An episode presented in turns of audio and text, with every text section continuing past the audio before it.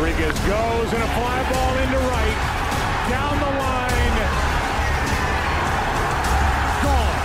2 nothing New York. To the second baseman, Cano. The Yankees are back on top. World champions for the 27th time. We'll all rise for the national anthem of the world. Get to sea! New York to the heart, but got love for all. Line die in the fire where I learn the ball. Uptown is the place where I lay my dome. On the streets of the Bronx where my family roam. Oh damn it, we home. Peter got a player haters can feel the flame from my heater. I ne- Hello and welcome ev- to the seventh episode of the Bronx Muchachos podcast. I'm your host Mark, and we have Enrique, Danny, What's up, everyone? Dave with everyone today. Unfortunately, Good Alex is not able to make it today, so we will miss him dearly. Everyone, please remember to like us on iTunes and listen to us on wherever you get your podcasts available. I want to wish everyone a happy Roderick Arias Day today, as we're recording in the morning of the International Signing Day. For those who don't know about International Signing Day, this is the day that players from Latin America, Europe, Asia, and any other non-U.S., Puerto Rico, or Canadian areas can sign can officially sign with a team from the age 16 to 25 years old for a certain allot, allotment of money that, that is designated for each team. The Yankees have 5.1 million dollars allocated to them this year, spending majority of this, which we found out today was 3.5 million, on the international on the number one international prospect Roderick Arias. Here to talk with us about Arias is and other short shortstop prospects in our system is none other than Eli Fishman. Eli, thank you for joining us today. Yeah, of course, my pleasure. Thank you guys for having me on, and I'm looking forward to it. I appreciate that, man. I appreciate that. Can you, for everyone who's living under a rock for the past few years, can you tell us how you first got into prospects and how you got into the into the into the broadcasting type business? Well, as as we were just talking about, I started at 11 years old. I went to the local Seton Hall University, which is right down the street from me in Jersey, and they've got a, a very good Division One baseball team. And how i got my start was there. I would write up scouting reports and interview all the players for. I created a YouTube channel and filmed all the games. um, and wrote up you know articles and posted them on a little Google website I made, and you know from there there for a few years, and then started going to minor league baseball games, and you know writing for a couple of websites, posting a lot of interviews on my YouTube channel with players. That's you know my biggest passion is getting to getting to interview the players. Um, so posted those and just you know really found a love for minor league baseball. Um, I'm the biggest minor league baseball. How all this comes is I'm the biggest minor league baseball nerd in the world, basically. Like, it just I don't know what it is about it and just the access to it, but like I can name every team and I can name a player at every single team of all you know 150 minor league baseball affiliates, and I could probably name 250 players in the Yankees organization. So just being a very big nerd and and um, you know loving it so much has has allowed me to get insights and um, be able to share those and hopefully work my way up in the sports journalism world. Oh, that's perfect, man. Don't and don't let anybody tell you you're a nerd. You're just like the rest of us. You're just a baseball junkie, my friend. That's all it is. But here's a so today is the international signing day, and if you, can you tell us in your experience in in the past, you know, say five to ten years, how, how the international scouting has changed? Yeah, so international scouting has changed greatly, mainly in the way of showcases. You know, the signing process has been um, the same for a while, and it's probably going to change for the first time in a, ever um, with the new CBA that's coming up, which which you know I'll, I'm sure we'll get into, and and I'll say I think there does need to be a some kind of international draft or something to prevent. You know, we're all obviously Yankee fans, but is it really fair that the Yankees get the number one player in the class every single year? No, it's not. Um, You're though- talking to an old guy right here. I say yes. even though even though you do you do love to see it, um, the the process can be a little bit unfair in terms of teams getting the top prospects and the prospects getting to choose themselves. So obviously, guys are willing to take a pay cut or whatever it may be to go to the Yankees. So I do think there does need to be some kind of international draft. You know, the limited spending now, it hasn't always been this way with the limited spending, um, is definitely good that they've done it. So they have, you know, teams uh, allocate that specific amount of money based on, you know, how their record was in previous years. So, you know, the Yankees don't have as much money as other teams, but they still got the number one guy in, in Arias. But um, going back to the international scouting, you know, it used to be a little bit like scouts going to find guys in cornfields and the old stories you hear about, you know, going to going to the, you know the sand lots and, and finding these guys like Mariano Rivera who was throwing bottle caps and those kind of stories but now it's really turned into an international thing where you have the best players from Cuba playing the best players in the D, playing the best players from the DR, and you know the players from Puerto Rico come over to the U.S. and play against top prospects here. So that process has changed where you're seeing guys definitely have more eyes on them. The video department of it too, where where scouts and, and fans have video of Jasson Dominguez and Roderick Arias when they sign, opposed to that's obviously not how it was five, ten years ago. You saw a guy's name pop up, you knew nothing about him, but now these guys, when they're 16 years old, 16 years old, as we've seen, they can be a little bit of celebrities when they sign. So that's how the process has definitely changed. And to, to piggyback off that, especially you were saying about the the possible draft coming up, and I've heard that's I've heard that about that for a few years now that the owners are really going to push for that in this new CBA. And the first pr- proposal that this that the owners gave to the to the players was that they wanted to have a CBA a international draft in there. Is that to cut out, say, the, all the Buscones down in, in the Venezuela and the in the DR? How kind of it's it's very much like a wild wild west atmosphere down there. Yeah, a little bit. Um, it's really the age when the teams are jumping on these kids. You know, Roger Arias has been you know, committed, like verbally signed to the Yankees since he was like 13, 14 years old. Same thing with Jasson and, and all these guys. And it is really not how it should be having 13, 14 year olds committing to play for the New York Yankees. Um, it should be more of an open process, and there should be something to not allow teams to go get these kids when they're that young and being able to you know, give them this amount of money and say, hey, in two years we'll give you a lot of money. So why don't you sign with us? Um, that shouldn't be the process when these kids are that young and then they go into the academies, drop out of school. There's, there's a whole nother a whole nother situation is there's a baseball education crisis in the places like the Dominican Republic where um, these guys drop out of high school or don't even go to high school to go to these academies to play baseball full time. You know, they get some schooling, a lot of English classes too, but they're, they're dropping out of school. They have no, and then when they get released two years later, half of these guys don't even make it out of the Dominican Summer League.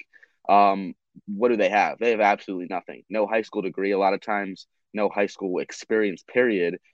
Uh, in their twenties, and and there's an education crisis there that baseball needs to handle. And there's you know talk about um, how baseball can allocate money, but for the future. So you're not necessarily giving a guy all this money at one point um, and spreading it out more in terms of the signing bonus, or at least giving guys more money um, from or, or insurance or whatever it may be from from you know the international signing. And there's so many guys. You know, you look at the Dominican Summer League.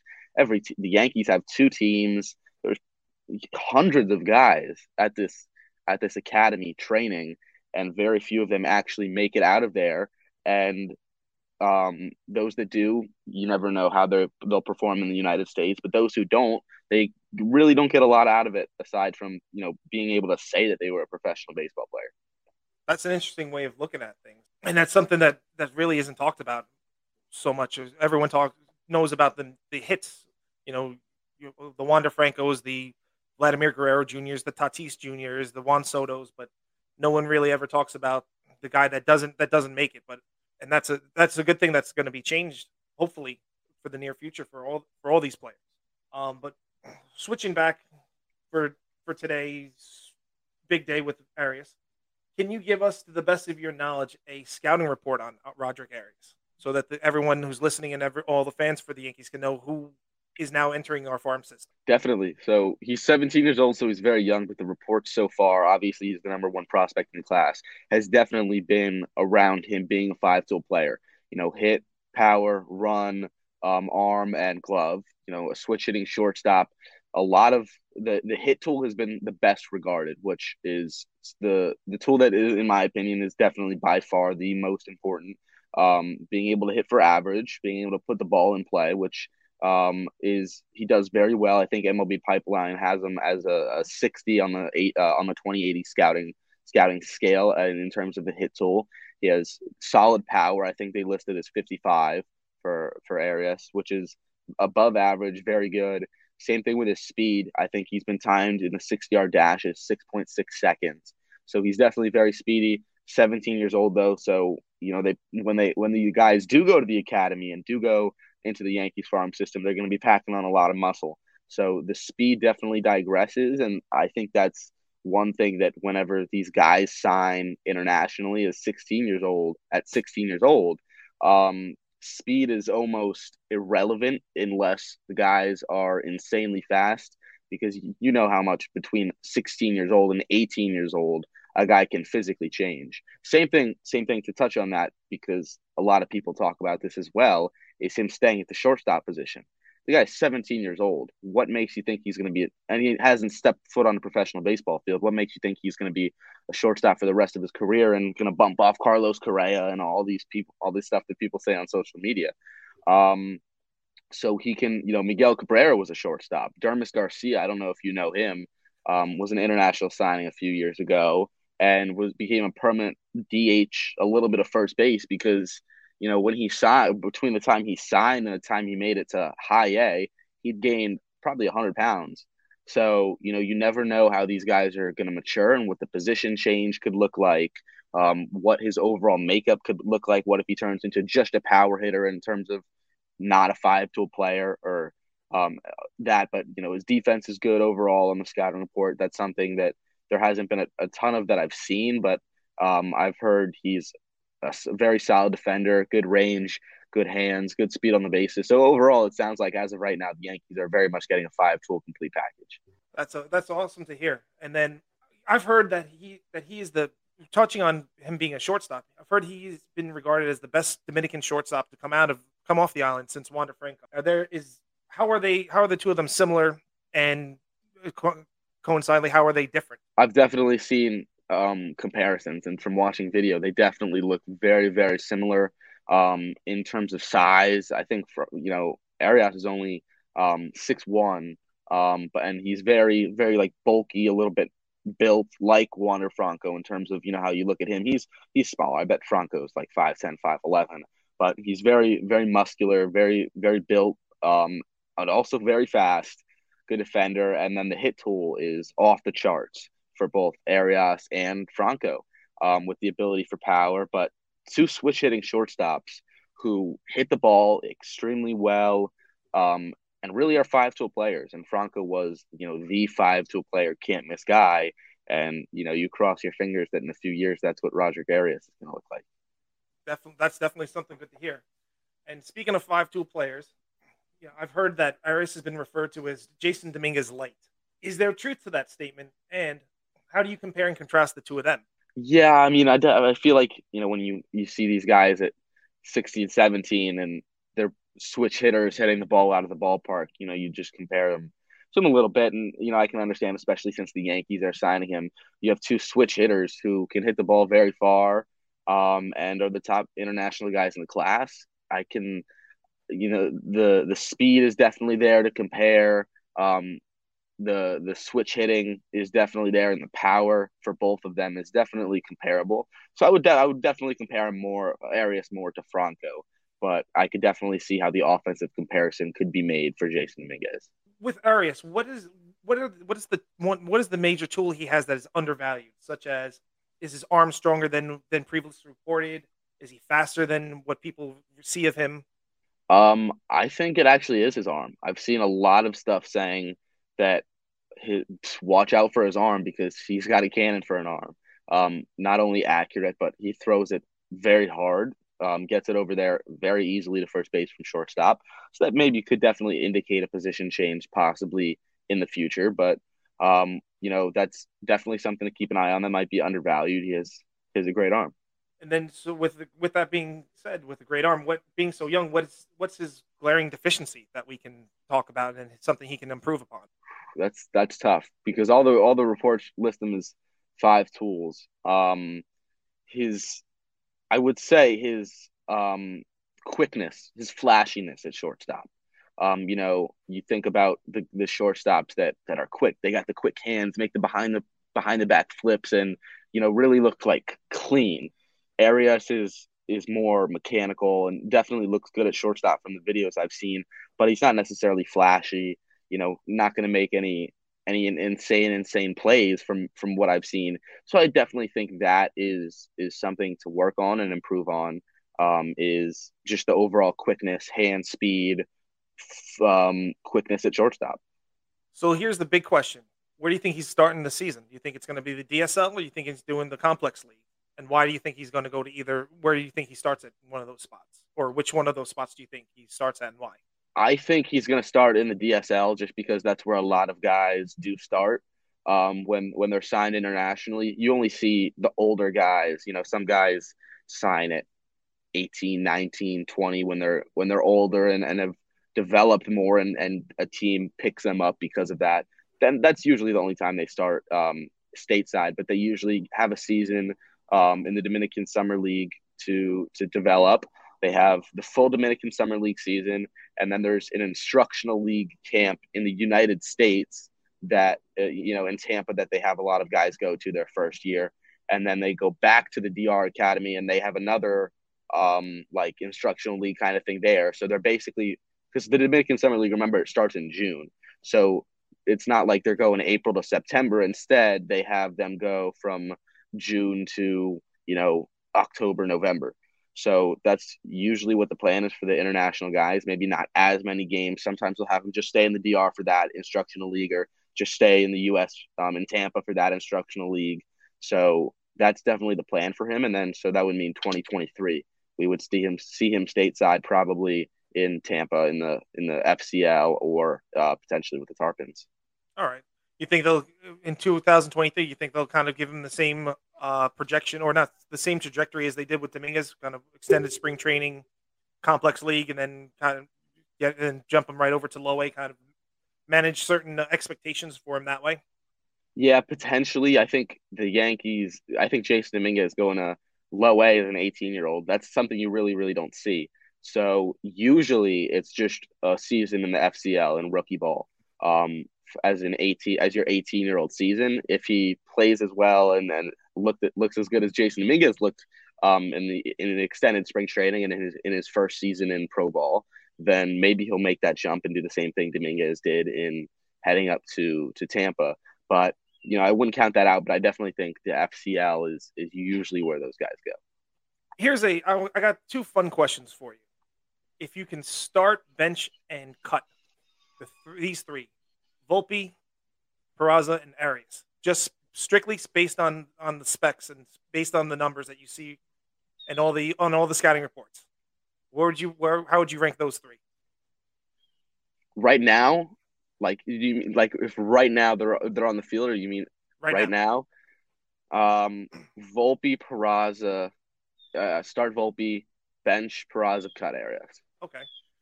Now, how would you rank the following one through six, or one through seven, possibly one through six? We have Volpe, who Fangraphs just came out with their their top 38 Yankee prospects. Volpe is the number one prospect in, in the Yankee system. Peraza is the number two. You have Oswaldo Cabrera is the number 12. Trey Sweeney is the number 13. Vargas is the number five, and obviously Arias wasn't wasn't on there. So those six guys Volpe, Peraza, Cabrera, Sweeney, Vargas, Arias. How would you rank them one through six? I would rank it Volpe, Peraza, Cabrera, Vargas, Sweeney, then Arias. Those were the six, right? Am I missing one? Yeah. So so yeah, Volpe, Peraza, and Cabrera definitely at the top. Um, just the how much they've played in the upper levels of the minors and how well they've played, hitting 300 and in uh, going low A, high A. Um, in Volpe's age 20 season was insane. Peraza making it up to AAA in his in the season he turned 21 years old was insane. And the season he had, Oswaldo Cabrera, same thing, absolute dominant breakout year. Vargas, the tools are definitely there, but he's so far away, so young. Um, a lot of tools are underdeveloped with him, even though he looks really, really special. Um, he's just not quite, he's so raw, not quite developed.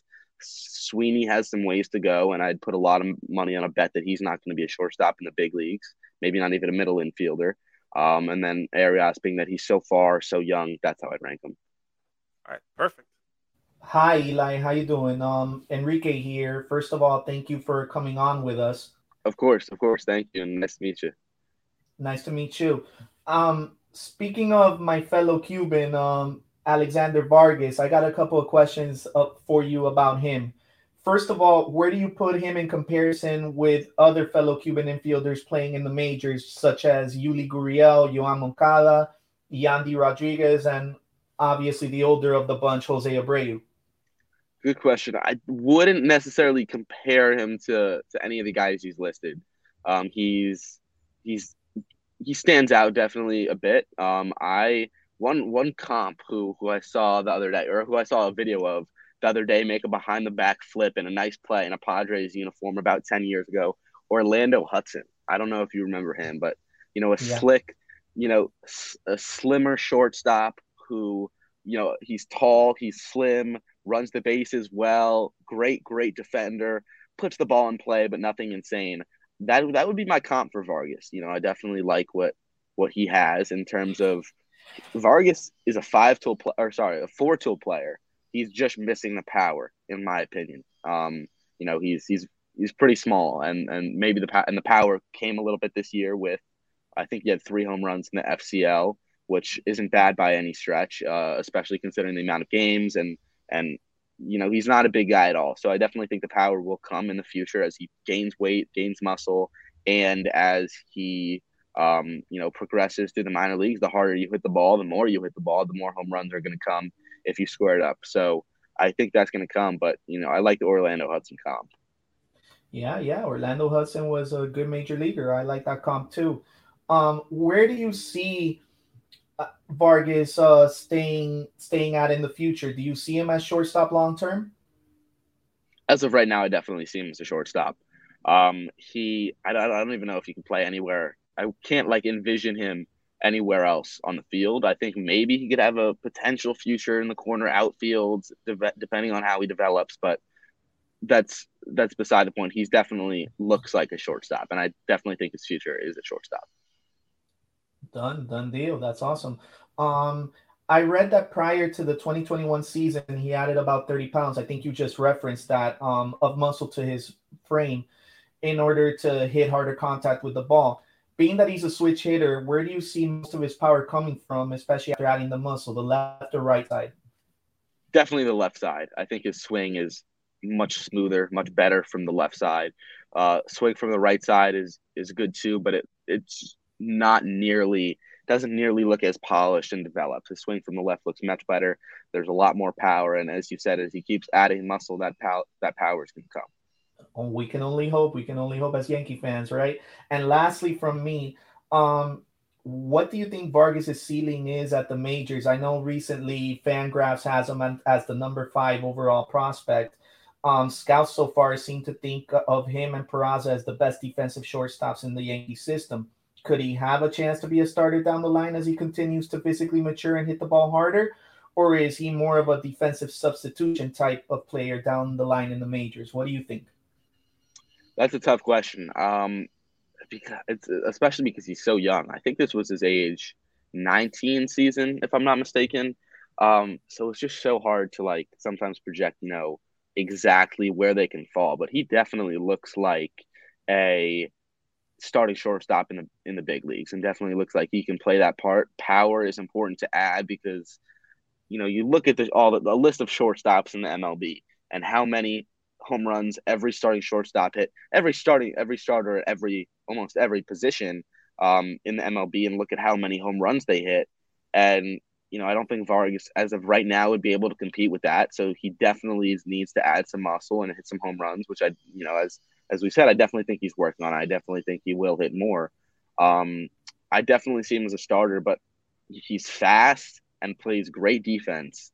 So that could equate to potentially being more of a defensive replacement guy, but he looks like a starter as of now, and that's what I'd go with. Thank you, Eli. Thank you for your for your answers. Piggybacking on that for a quick second, what is what was it that kept Vargas down in the FCL this year, as opposed to say uh, Trey Sweeney getting getting bumped from FCL all the way to over to, to low A ball? What was why was Sweeney pushed a little bit more than than Vargas? Was it just the power, or was there something else behind that?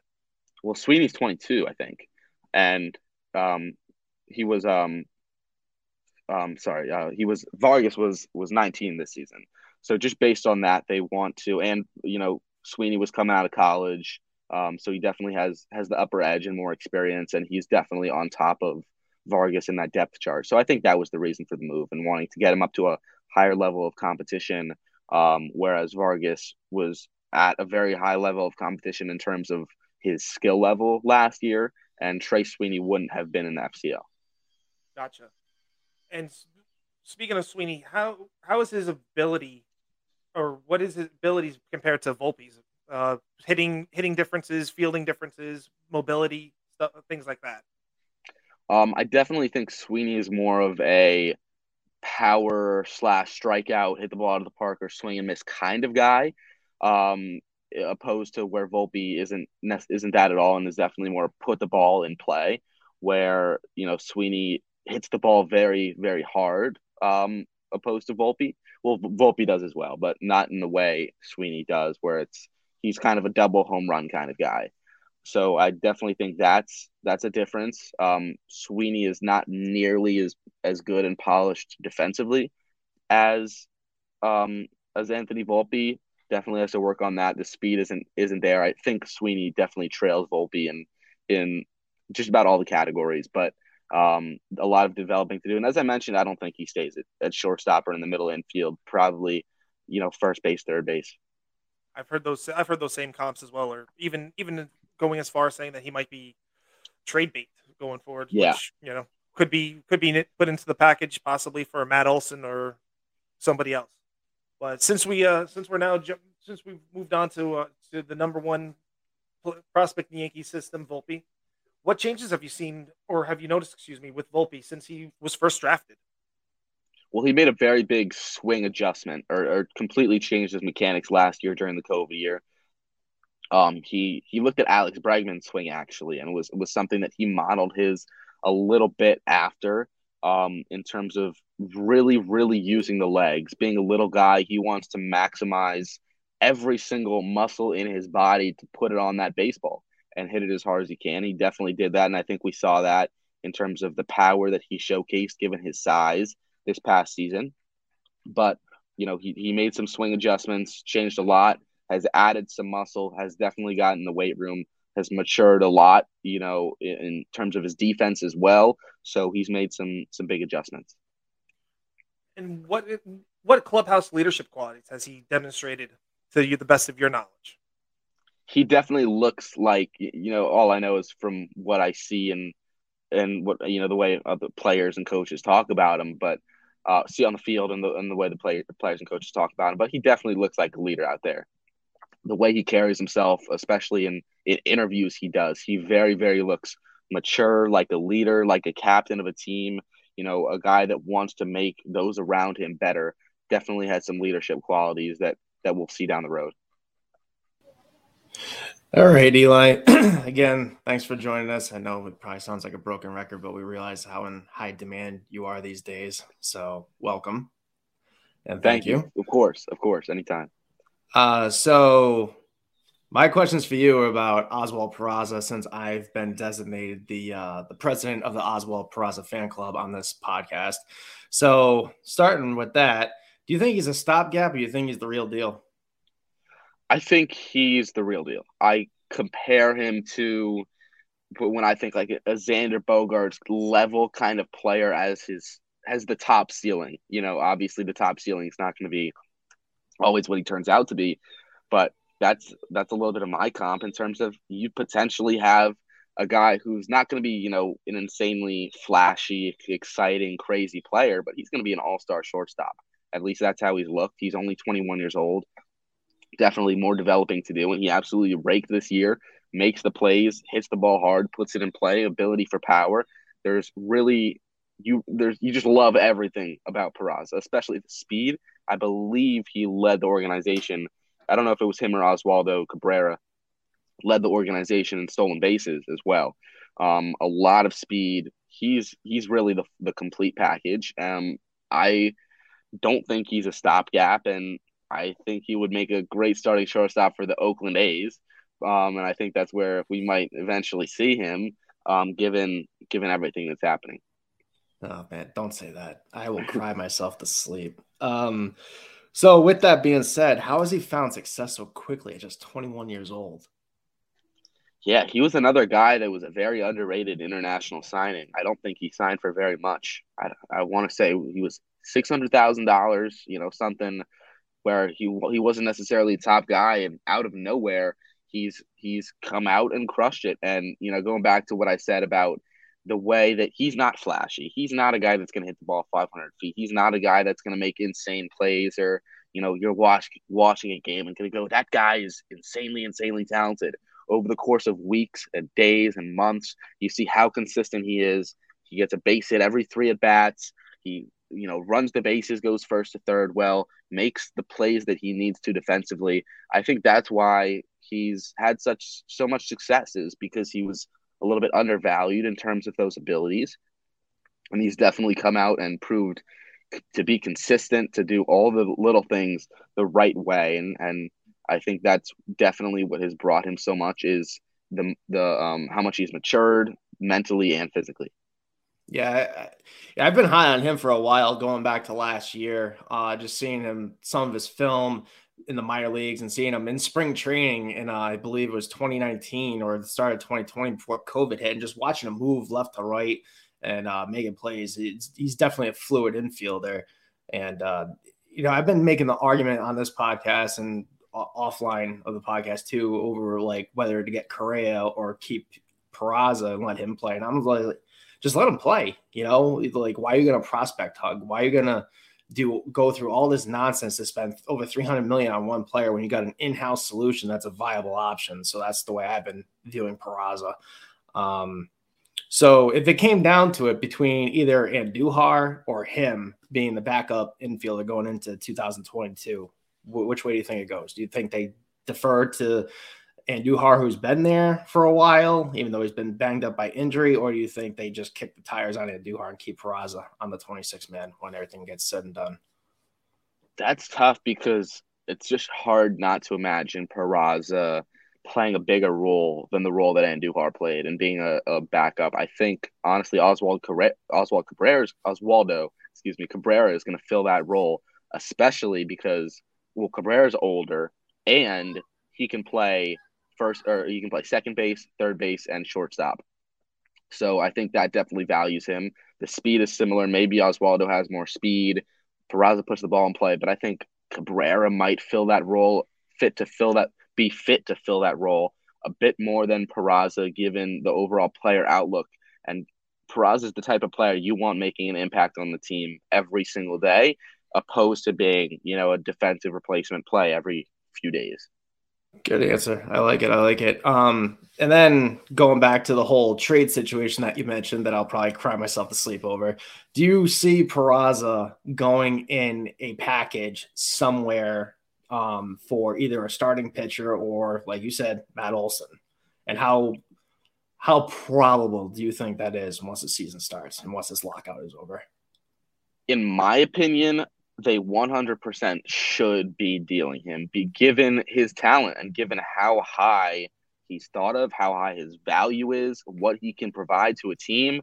You know, I can see it being since Olson is Olson. Is, I don't know if he's one or two two seasons that the Yankees would have under control, and Peraza, two. it's two. So Peraza, yeah. I believe he was on the forty man ro- he was on the forty man roster. So three or four seasons that Peraza would be under control and you have a potential, you know, big time starting shortstop for a big league team, he would be the guy that you would be sending over in a package, which would be so important to not give away an Anthony Volpe, not give away a Luis Medina, not give away, you know, an Austin Wells maybe, um, and being able to keep those top prospects. And as we as we say, the Yankees have so many shortstops in in the minors yeah. and so many options in the big leagues, especially with the money they have to spend, they can they can right. Get any of the big time shortstops. So I would say it's possible that he was he'd be traded. You know, I don't I I don't know if I would say probable given how highly the Yankees think of him. Um, it would definitely have to be the right deal. Um, so it's it's definitely possible, in my opinion, given his value. If there's the right deal there, something should be made. Okay, so uh, here's I'll give us give you a scenario, and you can tell me which way you think it goes. Assuming they keep Peraza, and then Volpe shows up, is Peraza's future at second, third, or first if he's still on the roster when Volpe gets here? I could see. Ooh, that's tough. um, I could really see it going either way. I think Peraza is more fit to stay at shortstop um, and definitely looks like more of a shortstop. But given Volpe's talent and especially, you know, he's working a lot on developing his arm, um, I think that they can switch second and short. Yeah, I, I, I think Peraza definitely fits the profile to be able to move to different positions more and looks more, you know, versatile in terms of his playing style, whereas Volpe might not. Um, so I would say Volpe sticks more at second base, shortstop, but primarily shortstop, where Peraza could really move around to all three. Okay. If needed. If needed. Gotcha. Gotcha. Yeah, that, that totally makes makes all the sense in the world. Uh, so getting back to Volpe, do you believe that Volpe can be the future shortstop of the organization, or will he just become trade bait that can be used to fill a gap somewhere in, somewhere else in the club that could use, you know, another option? I think Volpe's not going anywhere, and I think he's the shortstop yeah. in the future for this team. You know, when you watch him play in the minor leagues, he stands out on the field. There's no one like him. You know, I, I keep saying he has that it factor. When you when you right. watch a game and you you see how talented and how skilled a player can be, and how talented he is at that level, he has it. The way he plays the game, makes the big defensive plays, hits the crap out of the ball, considering his size. You know, not many I, I think he's like 5'11, 170, something like that. Yeah. And he he hit 20, I don't know the exact number, 25, 26 home runs this past season. Absolutely crushed the ball. Absolutely raked. Um, five, he's he's almost a five tool package considering um, the way his power is developed. Anthony Volpe, in my opinion, is definitely a go, going to be a big league star. Yeah, it, he definitely seems promising for sure. Um, has he been doing any work towards accuracy and arm speed at shortstop? Yes, he's actually been using weighted baseballs and doing the a bit of the uh, pitcher, you know, thing that they go through, the pitcher Driveline routine with the weighted baseballs, and also been throwing on TrackMan and Rapsodo, which are the two, um, you know, things that calculate spin rate and velocity and and arm angle and all these things that have the ability to look at what it is about his his throwing motion um, and build up strength and how he's throwing the ball and able and being able to throw it accurately and specifically more harder. So he's been working on those those things and you know doing the pull downs where you run and into a full sprint and try to throw the ball as hard as you can and those kind of things in order to gain arm strength uh, gain arms strength because that's really his only weakness. Yeah. Well, I will say that uh, I never really used to pay much attention to minor league baseball until up until a few years ago when I saw the how stacked this farm system is. Finally, yeah. you know, we go went through the dark days of between 2010 and 2016, where it was just trading every single farm asset they had the like the win now mentality, and uh, it's just scary to think what this roster could look like with Cabrera, Peraza, Dominguez, Volpe, you know, Antonio Gomez, hopefully behind the plate someday. It, it, just where this team can go with all the farm assets they have is just absolutely astounding. So, but uh, I gonna kick it over to Danny right now. But thanks for your time, Eli. Appreciate it. Of course. Hey Eli, so I'm gonna do the same thing. Thanks for coming on, man. Uh, we really appreciate it. So I'm I'm kind of gonna switch gears a little bit, uh, take a little break from talking prospects. I want to talk about you. Um, why baseball? I feel like you know your generation. Uh, baseball is not the number one sport. It's probably football or basketball. So what what brought your attention to baseball?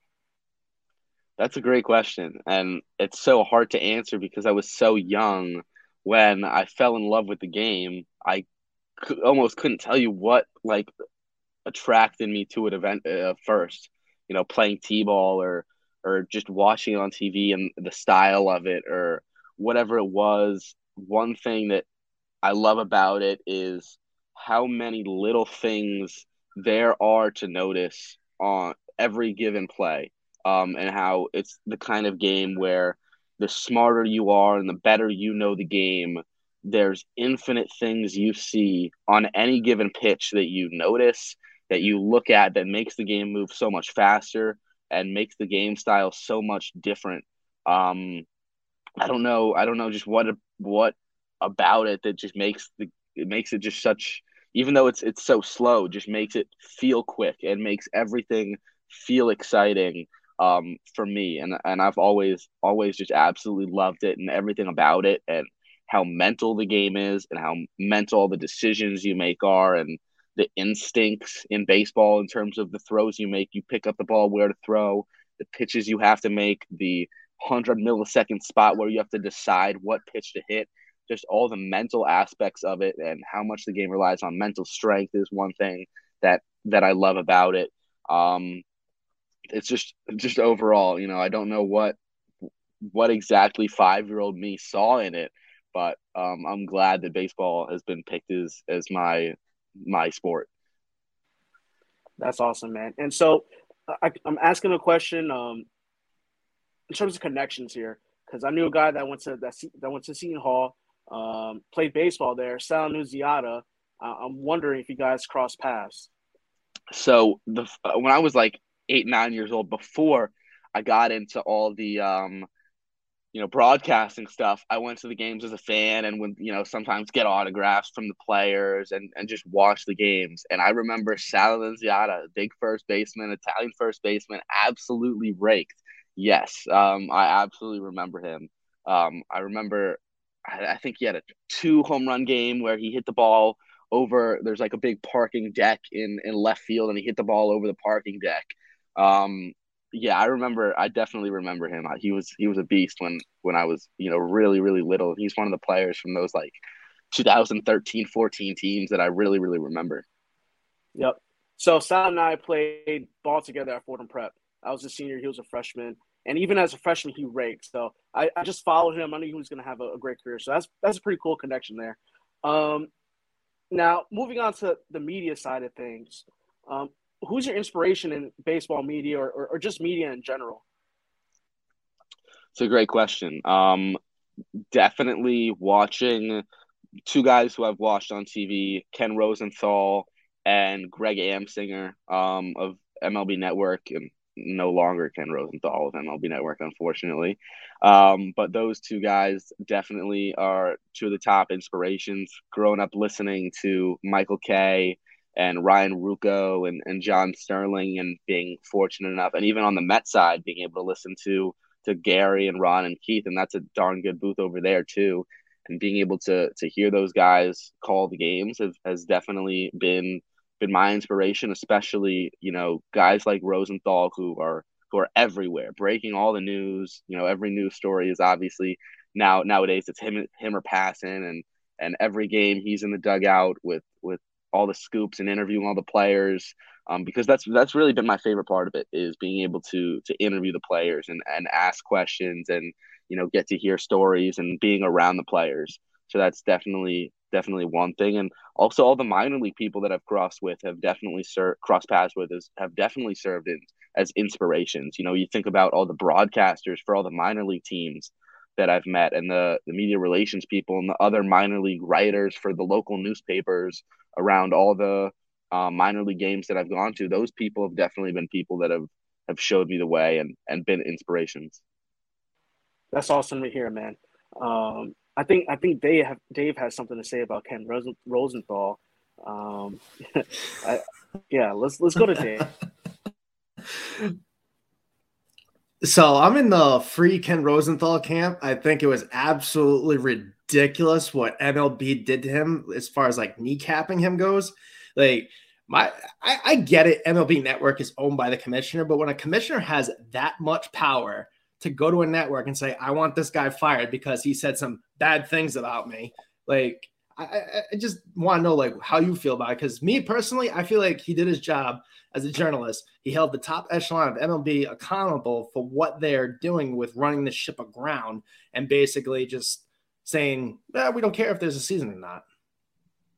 Yeah, no, I 100% agree. And I think it's more being able to voice his opinion on his network and do his journalism job.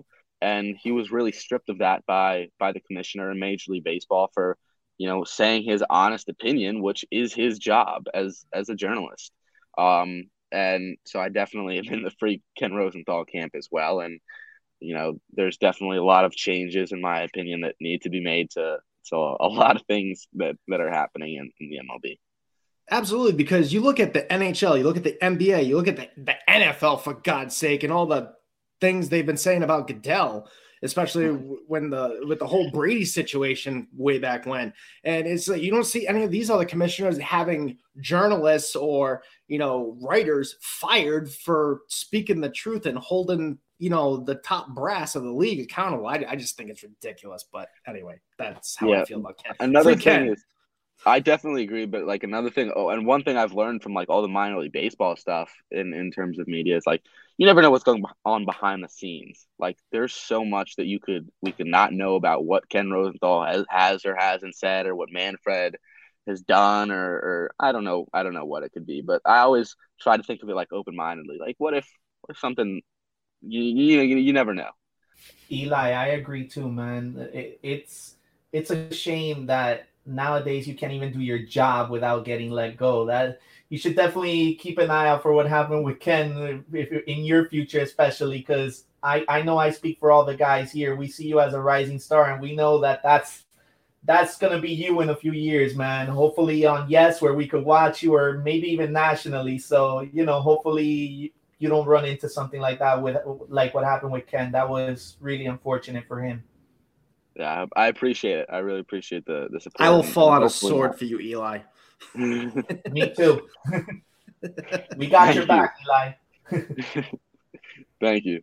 To get back on, on the prospect track, uh, I want to talk a little bit about Oswaldo Cabrera. Well, actually, no, before that, um, in terms of Yankee shortstops that we've spoken about today, Volpe, Peraza, Cabrera, Sweeney, and we can even add Arias to this conversation. Who has the best tools in terms of contact, power, arm, speed? Peraza hundred percent. I think, yeah, and yeah, I think Peraza is definitely the full package. Um, you know, Volpe is creeping up there, especially in the power department. Um, you know, he strikes out, I think, a little bit more than Peraza. Volpe does, um, but it's definitely between those two, which is tough because they're right, they're neck and neck in terms of who's going to be the next guy up with the big league team. Um, so so that's definitely like a tough little tough little battle there, and I think it's going to be fun for the next year or two, seeing who's going to be the the next man up and who's really going to guy that's going to take that shortstop leadership role. But it's between those two. Add Oswaldo Cabrera to the conversation. He strikes out too much, in my opinion. Um, not like not that he he would be ineffective. Like he's a great player, but I think he strikes out too much in order to be in that conversation with a Peraza and Volpe as you know the best shortstop of that bunch. What do you where do you rank Sweeney in terms of power? Um, I, I think Volpe might be number one. Um, I think Sweeney is probably number two in that bunch, um, and then we're going down the line with Peraza, Vargas, and maybe Cabrera is number three. I'd probably put Cabrera at number two. I think I'd go. I think I'd go um, Volpe. Hmm. Actually, now now you're making me think about it. Just because Volpe, uh, he's not power hitter. Like he he's the kind of guy that just hits the ball hard, and his swing is just so good and so clean, and he uses his legs so much that the ball just leaves the ballpark. Um, he, he I wouldn't describe him at all as like a power hitter and a guy who necessarily tries to hit the ball out of the ballpark. So I would actually probably go Oswaldo Cabrera first, Trey Sweeney, then Volpe, um, and Peraza. Gotcha. Because I coming out of college, Sweeney has Sweeney has a great swing, and I, I think from yeah. the left side, um, when you put him at the corners, it'll be really interesting to see how that power develops. Because you know, if you don't got to worry about the defense so much, the power just kind of comes naturally, especially in Yankee Stadium. Um, so going back to Cabrera, um, how did he make the jump from where he was at the low minors from D, uh, DSL all the way to like single A, where you had limited power, to being a guy that you say now is number one in terms of the power tool? He definitely added some muscle during the COVID year. And then another thing is swing adjustment. He just like Volpe, he made a big swing adjustment during the 2020, you know, COVID year where there wasn't a season. Added a bigger leg kick, brought his arms back a lot more to give a lot more power into his swing and it definitely worked. So so getting in the weight room is a big thing for him. Same thing with swing adjustments, and as he continues to to you know get in the weight room and, and continues to mature, you know he's definitely going to keep adding power. And same thing with all these guys. You know they're so young, and seeing how big of these big of adjustments these so many guys made in the Yankee system, and how many guys had a breakout year after this COVID year. You never know who's going to be next up next year, and you never know how things can look in the future. Who's going to improve? Who can improve what so quickly? Um, so I definitely think that Cabrera has done a lot of things to increase his value and make him the player he is. So Yankees just hired Dillon Lawson. Well, they they they promoted him from head instructor to um, their hitting coach. How much of an impact did he have on a guy like Cabrera? He had a big impact. I know those two worked worked together quite a little bit. Same thing with Joe Migliaccio who was the hitting coach in Somerset and was actually promoted to Lawson's job as the Yankees hitting coordinator. They worked very closely with him in making those swing adjustments um, and and adding more power and being you know their philosophy, as I've said, is, is hit strikes hard. Where they're what where what they're trying to do is be patient at the plate, swing at your pitch, and when you're swinging at your pitch, it should be hundred percent full effort every time, maximize every muscle in your body to be able to put the ball in play and hit it hard. Um, and that's definitely something they did in trying to maximize Peraza's ability, or excuse me, Cabrera's abilities, and have him hit the ball as hard as he can. And I definitely think he did that. And the strength and conditioning department the Yankees organization does a great job at, at putting muscle on these guys, getting them on the right nutrition plans, all those things to make them the best player athlete they could possibly be. That's awesome. Um, so Cabrera again.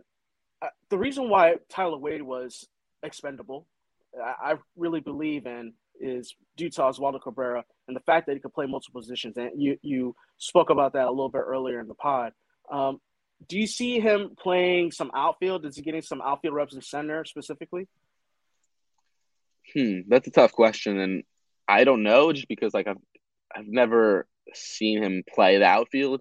So, you know, he could be. You definitely think that might be something, you know, in spring training, the Yankees will hit him some fly balls or or whatever that may be just to test the waters in terms of his ability to play other positions because man that would be that would be quite impressive and, and versatile and quite valuable if he could play the outfield too and here's my last question for you eli um, are there any infield prospects that we may not know about that are on your radar or, or that may make an impact maybe not in 22 or 23, but sometime in the future?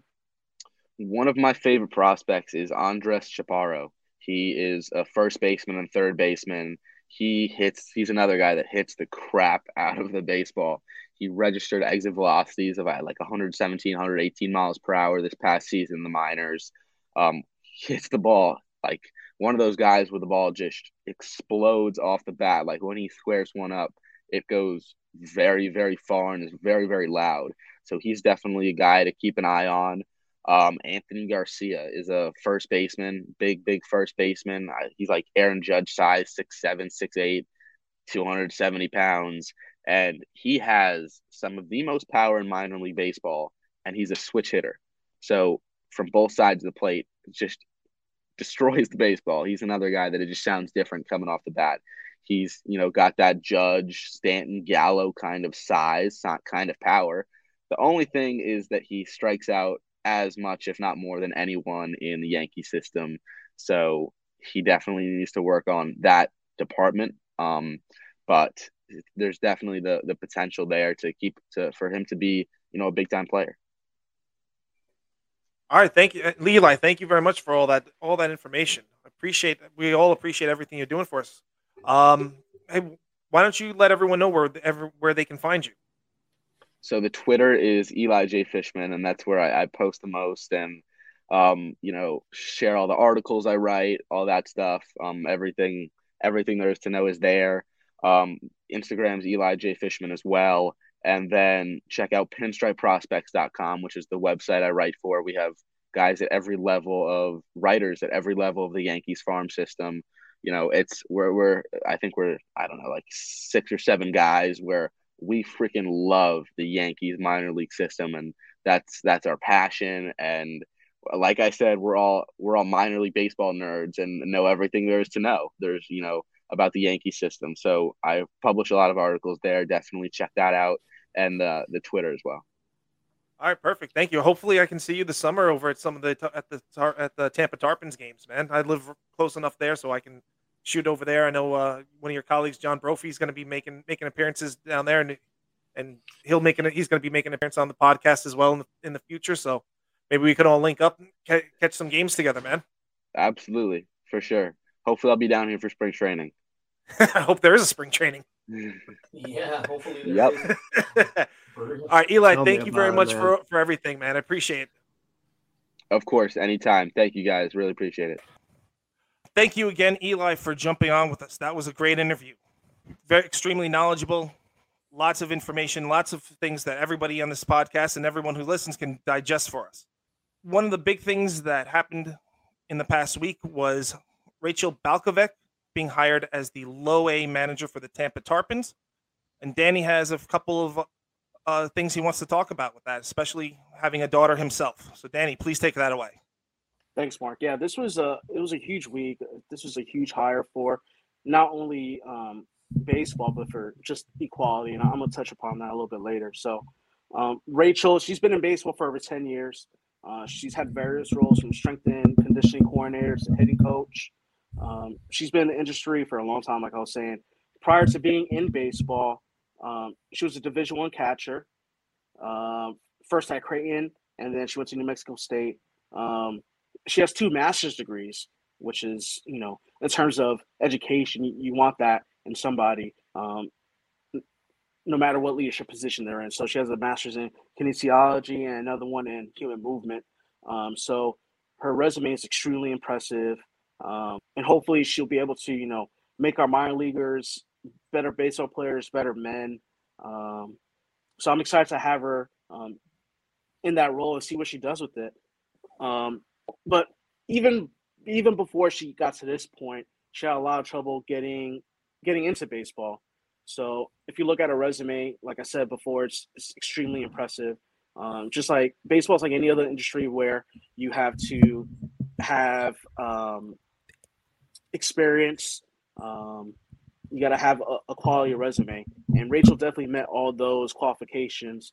However, there was one thing that she didn't have, um, and that's one thing that was held against her. She she was a woman, and it's simply uh, simply put as that uh, she was a woman. So one organization even told her that they wouldn't hire her because she was a woman, and that's unacceptable. Um, before her, the Yankees were kind of pioneers in terms of uh, getting women in, women into baseball.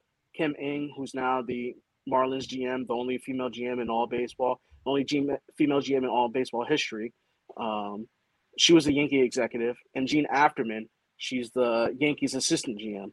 Um, they've both been in baseball for 20 plus years, and they definitely paved, paved the road for for Rachel to be where she has where she is now. Um, this hiring is a huge win for for women for equality, uh, but I, I, feel like it's a black eye for for baseball in, in terms of her process.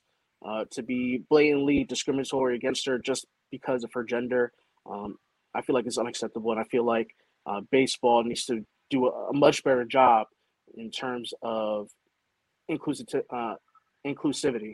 So, uh, being a girl dad, well, to wrap this up, you know, being a girl dad, Um, I want my daughter to have the same opportunities as as I did, playing sports growing up or doing whatever she wanted, or whatever she wants to do. And so I want to thank Rachel for for being a determined, relentless, and an intelligent, intelligent individual um, who was a trailblazer for women across the country. Uh, she's opened doors for for my daughter, for other girls across the country, to do what they want, uh, and it's just a, another groundbreaking barrier. So uh, I want to thank Rachel for for for being that person. Yeah, man, absolutely. I think that's a huge win for her, her personally, not just her, but for all of baseball.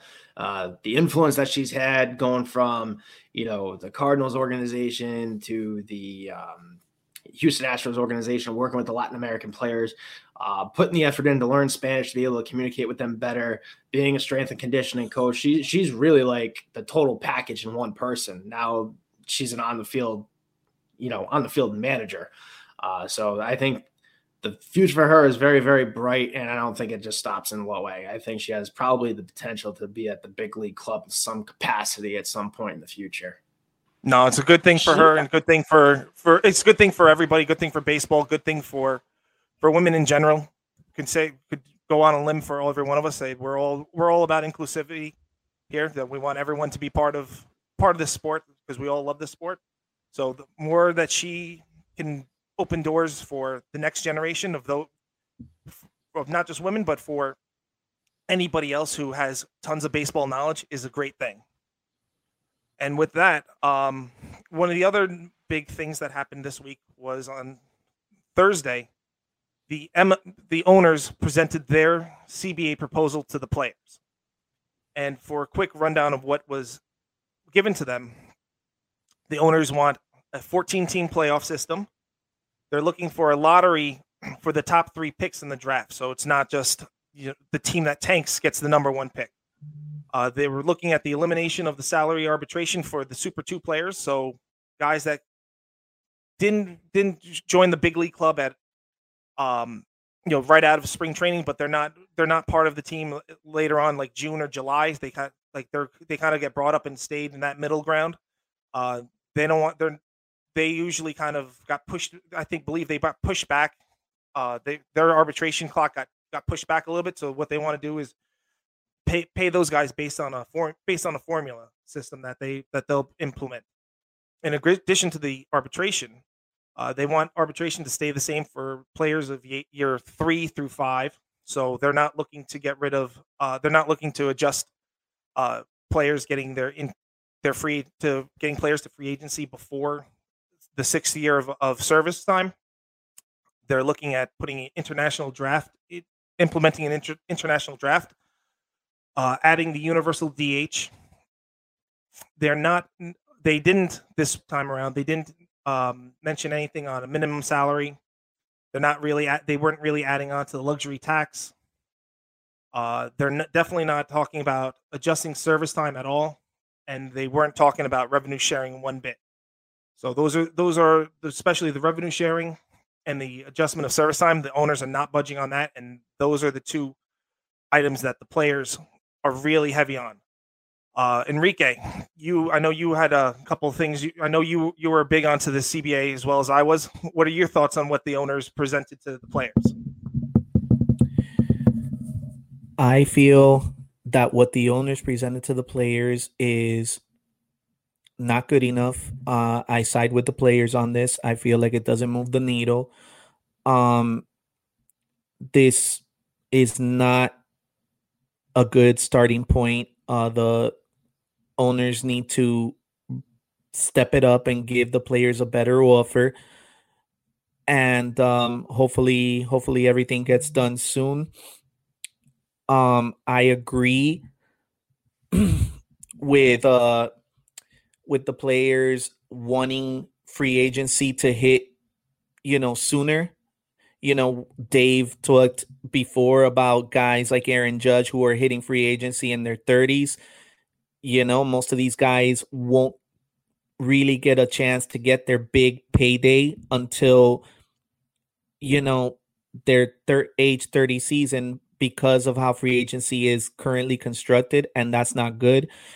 And um, you know, I know Fishman talked earlier about international free agency. I feel like that could help. Although us as Yankee fans, we love getting the top international prospects, but you know, as far as competitive balance and being fair, that could help too. And um, I mean, look, man, we're we're all pro player here in this podcast. You know, uh, they make millions. The owners are billionaires. I get it. You know, both sides aren't lacking any dollars to say the least.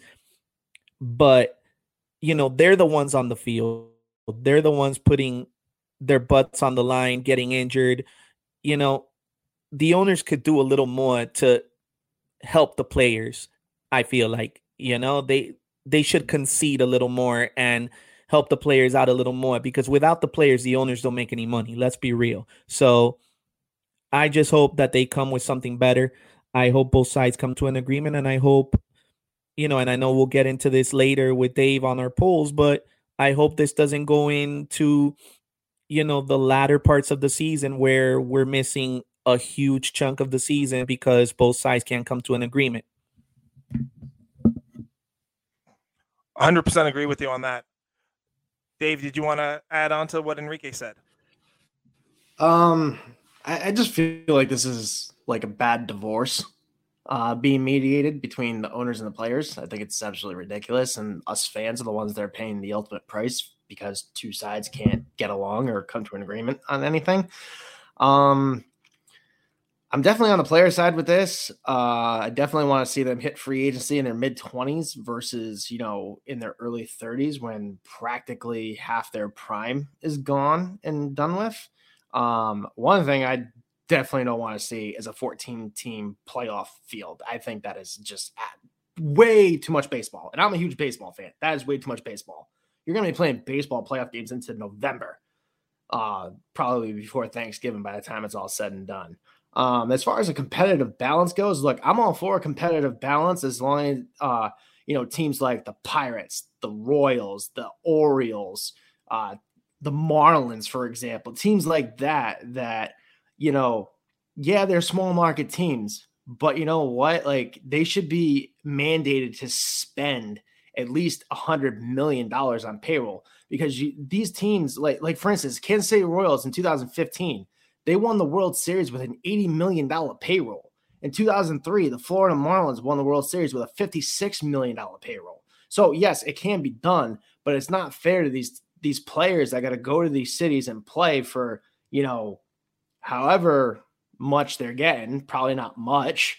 And then they're just organ donors to the bigger, badder teams that can just poach these players from these organizations that don't like to spend money. And I just don't think that's right at all by any means. So I'm all for a competitive balance for, as far as the international signing goes and all that. But these teams that have collected money from the luxury tax, from teams like the Yankees, the Dodgers, the Red Sox, the Cubs getting penalized for going over the luxury cap, they shouldn't just be allowed to pocket the money and get away with it. They should be mandated to spend it, should go into a separate fund that has to be spent on player personnel. I agree. I agree with you on that one. I think that this, well, everything that the that the owners are doing right now, they're just it's kind of a, it's more towards antagonizing the players. That they're it's kind of they're just they're kind of giving them they they want to talk about the the peripheral vision. They don't want to talk about the the meat and potatoes of this of what's going on, which is service time, revenue sharing, um, luxury tax, and they're not they're they're they're attempting to a to a to address the whole tanking situation, which will be which they're going to look at in a very small version where the players want it as a big version of this. But obviously, this is just the first. This was the first proposal that the owners presented to the players. Players, according, especially if you listen to Whit Merrifield, he said that the players kept giving them different different proposals. They kept on presenting the owners with different things. Owners wouldn't even respond, wouldn't respond. So this is their response, and players turned around and said, "Okay, we'll talk to you guys about this at a later date." So I, I, I say buckle up, guys, because we're not. This isn't going to start for a while, and spring training is not starting on time. So we'll be talking about how the owners and players can't get along for quite some time. So, uh, with that said, Dave, can you get, give the fans all the polls that we had out there this past week. All right. So here we go. Polls of the day, polls of the week, however you want to envision this. But here we go. So, one poll MLB is preparing a new core economic proposal for the MLB Players Association. How likely do you think a deal gets done before spring training? 32% said likely, 68% said not likely. Um, I like to be an optimist and look at the glass half full. Um, so I'm joining the likely camp. Uh, I'm not joining the Debbie Downers. I think this is going to drag out until God knows when. Hopefully it doesn't, because our our sanity would probably get tested at that point. Uh, which pitching prospect do you think will have a major impact on the 2022 pitching staff? Ken Waldichuk coming in at 13%. Hayden Wesneski, 0%. He's not getting any love from the from the Twitter sphere. Uh, Luis Medina, 13%. Luis Gil at 74%. Next one. Uh, how do you feel about former prospect Manny Banuelos coming back to the Yankees? 30% say you like it, 14% say you don't like it, and 48% indifferent or just don't care. Um, I can see why people are just kind of like meh about this. Uh, he was a highly touted international prospect at one point, had a lot of arm issues, bounced around between Mexico and China, uh, as well as other major league clubs. So I'm hoping the best for him, maybe provide some AAA depth and try to regain some of his form that he had when he was part of the Killer Bees with Brackman and Betances. So we'll see what happens with that. this one got a little goofy. Apparently, Ken uh, Don Mattingly has a better mustache than Keith Hernandez, coming in at 100% to 0%. Having a little fun there with that one. I know Mark's excited about that. Who's the better first baseman? 90% said Don Mattingly, 10% said Keith Hernandez. so apparently, a lot of people are Don Mattingly fans, and rightfully so. Should the Yankees get rid of their facial hair policy? Now, this is going to be a very controversial subject amongst most of our list, listeners. Uh, 82% said get rid of it, 18% said keep it. Um, I'm at the point, I feel like this was a, a boss thing with uh, George Steinbrenner. I, I honestly think that this should be done away with. I think players should be allowed to show their personality. Um, and rock the beard. I mean, look at Gerrit Cole when he had that awesome beard going in Houston. Uh, definitely think facial hair should be allowed in uh, in in pinstripes, but that's just me. Who would win a strongman contest? 19% say Aaron Judge and 81% say Giancarlo Stanton. Um, I'm gonna have to vote for Judge on this one. I think he's definitely a little bit more of a solid horse than uh, Stanton, um, for obvious reasons. But uh, yeah, that, that's what happened with that one. According to Jeff Passan, the players' reaction to the owner's proposal earlier was a non positive, and we're nowhere closer to ending the lockout. When do you think both sides will come to agreement? 0% said soon. 36% said a month before the season starts.